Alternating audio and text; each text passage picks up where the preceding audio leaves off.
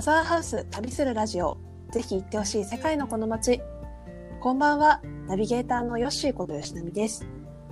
この番組ではマザーハウススタッフが訪れたことのある世界のお気に入りの街をリレー形式でご案内していきます。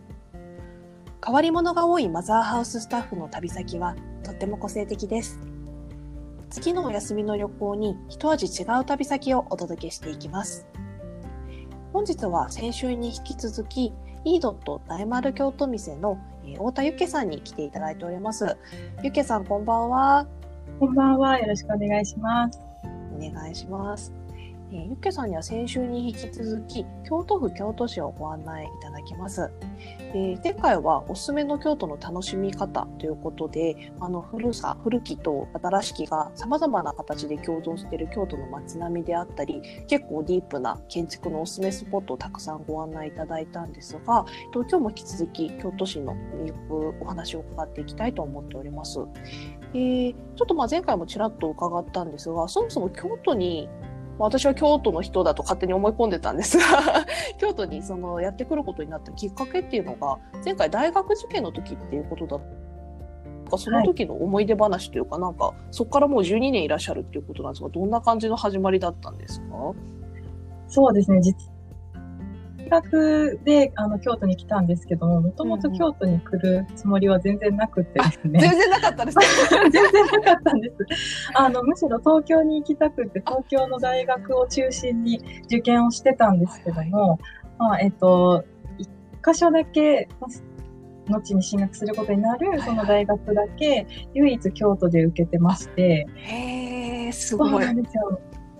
でまああのほとんど記念受験だったのでもう受からないだろうなと思いながらも受けてたっていう感じだったんですけどそうなんですなのでえっと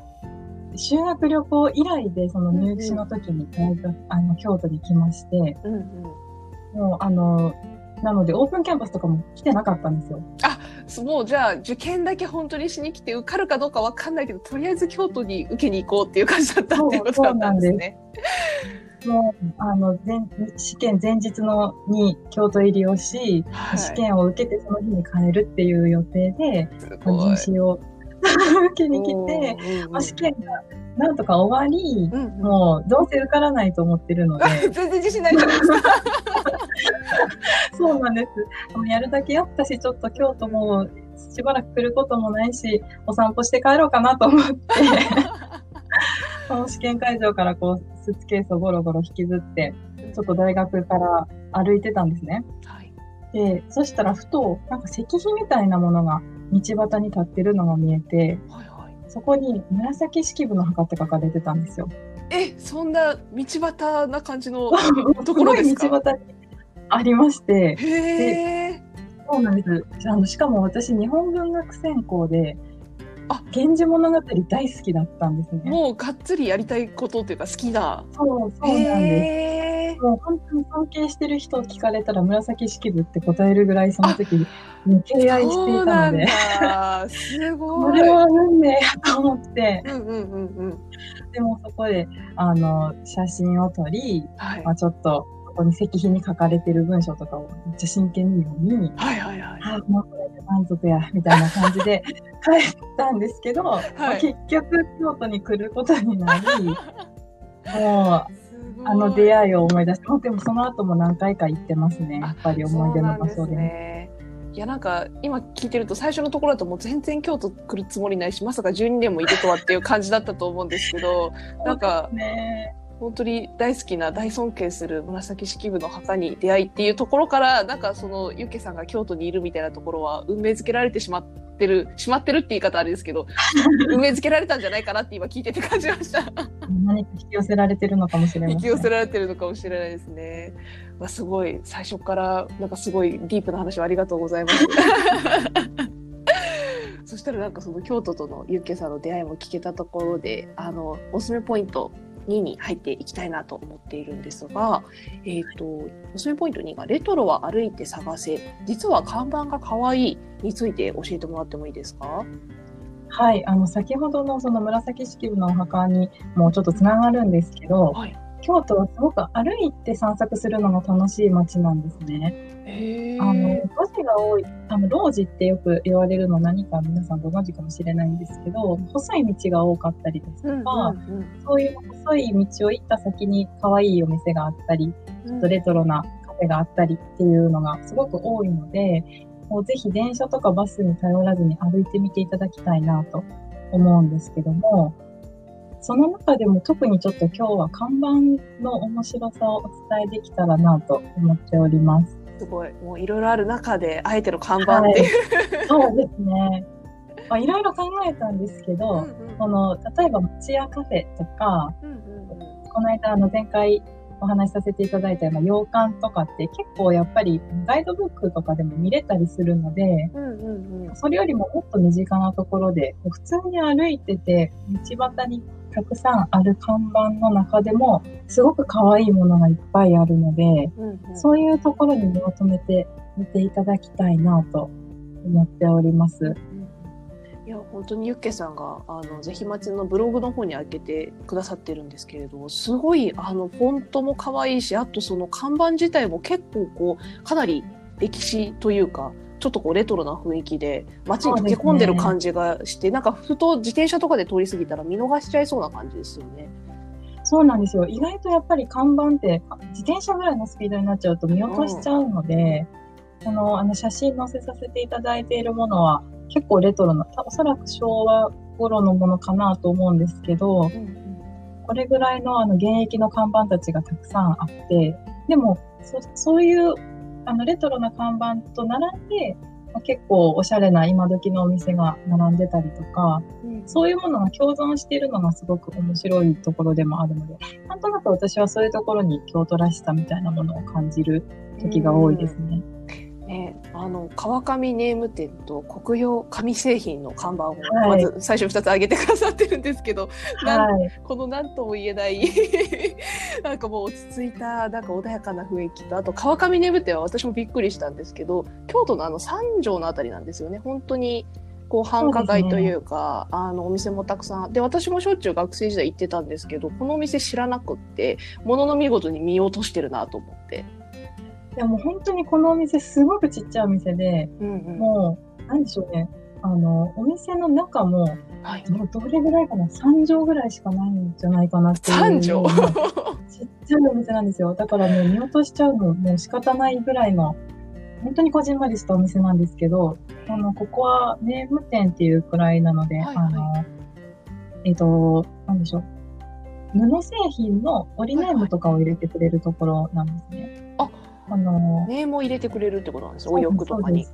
そうです。ね。なので、実は私、昔の会社で着物のあの仕事をしていたときに、うんうん、服さあのわかりますかね？服さにこう、前入れができるんですけど、結婚式の時なんかにお祝い包む服さですね。そこに名前を入れたりするんですけど、刺繍を。それをこう持っていくと、はい、持って服さ持っていって、はい、例えば私だったら、あの、下の名前、あの、ゆきえって言うんですけど、はい、ゆきえって小文字で入れてくださいって言ったら、もうその場で、あの、おじいちゃんがバーって入れてくれるんですよ。そうなんだ。なんか、ちょっと申し訳ないけど、これ、なんかお店やってるのかなぐらいで思っちゃったんですけど、おじいちゃんがさささっと綺麗に刺繍を入れてくれるんですね。はい人気でも10分15分ぐらいでパッと入れてくれるのがすごい苦労と感で。すごい。あ、じゃあお仕事でも何度か行かれてたりされてたんですね、ゆけさんも。そうですね。もう結構会社でお世話になってました。いや、すごいな。全然知らなかった。この国用紙製品もなんか日常的にお買い物されてたりしてたんですか？てか、そもそもこれ何のお店なんですかね？ここはあの日用品のお店で、特別その紙ばっかりっていうわけではないんですけども、こもあの商店街の中にあるお店で、うん、これは三条会商店街って言ってちょっと西の方の商店街なんですけど二条城の南らへんのとこですかね。あそうですそうです、うんうん。うんここも別にあのめちゃめちゃレトロな商店街というわけではなく、うん、まあ昔ながらの八百屋さんとかお魚屋さんもあれば、うん、コンビニもあったりスーパーとかドラッグストアも入っているようなところで、でここにこの国用紙製品の看板がまた馴染んでるんですよね。いやすごい。なんか私もこのあの商店街何回か行ったことありますけど、なんかすごく一体化してますよね。はい、そうですよね。これお店閉まってる時間帯なんですかね？そうですね。あの、うんうん、これはえっと私があの飲み会の帰りか何かにちょっと夜遅くて、はいはい、バスとかがない時間にふらふら歩いて帰るので、多分深夜とかでもお店閉まってるんですけど。そうだったんだ。空いてるともっとなんというか溶け込んでしまっていて逆に。あ、そうですね。商品が並んでたり。そうですね。うんうんうん、なので夜の方がこの雨戸が閉まってる方が、より存在感あります。いや、なかなか現代でこの雨戸のね、あのお店じゃないよなと思いながら、その看板とこの雨戸の感じがもう本当になんか本当に残ってくれててありがとうっていう気持ちになりますね。ね、かっこいいですよね。かっこいい。私この2つも結構好きなんですけど、最後のあの郵便差し入れ口、はい、これ私一番好きですね、はい、この。これいいですよね。いいですね。これは、これもお店ですか？これは、あの、看板と言いつつ、あの、普通のお家のポストなんですけど。あ、普通のお家のポストなんですね。そうですね。あの、おそらく昔お商売されてたのかなっていう感じの、ちょっと、まあ、普通のお家と言いつつ、ちょっと立派なお宅なんですけど、うんうんうんそこの、あの、ちょうど前を通りがかった、これも二条城の近くのあたりだったと思いますね。結構古いお家が多いエリアで、散歩の時にふと目に留まってなんだこれはってなって。めっちゃかっこいいって思って写真撮ったんです。いやわかります。なんか上の日本語があの右から書かれてるのと下にちょっとこうローマ字とかで入れてるんだけどそうなんですよ、ね、この字体の違いもいいしなんかその木の上に金属でちょっとせり出してるところもおしゃれだなと思って。ねそうなんですなんかこれもなかなか本当にね、さっきちょっと飲み会の帰りにってお話しされてましたけど、ちょっとこう本当に歩いてゆっくり見てないと見な見逃しちゃうなというか気づけない、なんかこう京都の魅力だなと思ったんで、なんかちょっとすごい新しい視点をいただけてありがとうございます。ぜひ歩いて見てみてください。うん、次行った時は歩いてみてみようと思います。はい。とあの最後おすすめポイント3つ目に挙げてくださってたのがこれもかなり気になったんですけど京都人は行けずいえいえよそ者に優しい街ですっていうことなんですがこれってどういうことなんですかね？えっ、ー、と、京都人は行けずって、まあ、よくテレビとかで取り上げられるじゃないですか。なんかこう、あの、京都の人は本音で話さなくてちょっと怖いみたいな。いやいやいや、私も京都の大学に進学するときに、とりあえず京都の友達できひんのちゃうかってすごい不安でした。なんかね、あの、ルー付け進められたら帰りなさいみたいなことだったりとか。そういうのをよく言われるんですけど、全然そんなことはなくって、あの、実は全然、あの、怖くないです。怖くないです。あの、で、あの、ヨッシーさんも大学京都でっておっしゃってたんですけど、はい、やっぱり学生が多いっていうこともあって、うんうんうんそのよそから来る人に対してはすごく寛容なあの土地柄なんですね。うんうんうん、なので結構スタートアップが盛んだったりするのも特徴で全然あのよそから来た人にも親切ですし、うんうん、いろんなことを教えてくれるのでぜひ怖がらずに飛び込んでみていただきたいなというのをおすすめをおすすめというか、まあ、ちょっと誤解お得ではないですけど、うんうんうんうん、おすすめポイントとして書かせていただきました。うんゆけさんもあれですもんね。お着物のそのサロンをされてた時もちょっとこうその京都のいろんな人に助けてもらって開業につながったって伺ったんですけど。そうなんですよ。あの実は私も就職してから23 23いや1年目2年目ぐらいで、はい、こうあの地元の人たちと親しくなる機会がありまして、うんうん。うん、地元のコミュニティにこう頻繁に出入りをするようになってみてそのすごく、えーと、京都でスタートアップされてる方だったりとかフリーランスで活躍されてる方たちと仲良くなる機会があって、うんうん、でそういう人たちの働き方を見させてもらったっていうことと、まあ、先輩たちにすごく助けていただいて、うんうん、開業そういうのもあって開業するそもそも開業自分がするなんて考えてもいなかったところに自分でやってみようって思えたのもその人たちのおかげだし、うん、もう本当に助けられたのでもう京都の人たち親切ですと声を大にしていたいです。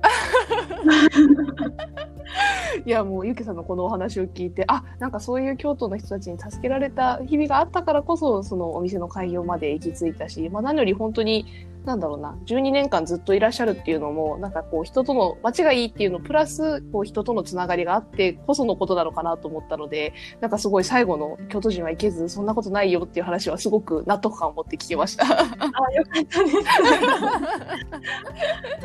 意外とね、優しいですよね。私も京都に5年住んでた時は非常に救われたり、なんか自分が新しいことやろうと思った時に、あの、私自身もすごい救われて、あの、助けてもらったりとかっていう機会も多かったので、なんか本当に、その、なんかね、固定概念に惑わされずに、その町の人との交流とかも楽しみたいですよね、やっぱり。そうですね。ぜひ自分から入り込んでみていただけると、もっともっと楽しめるかなと思います。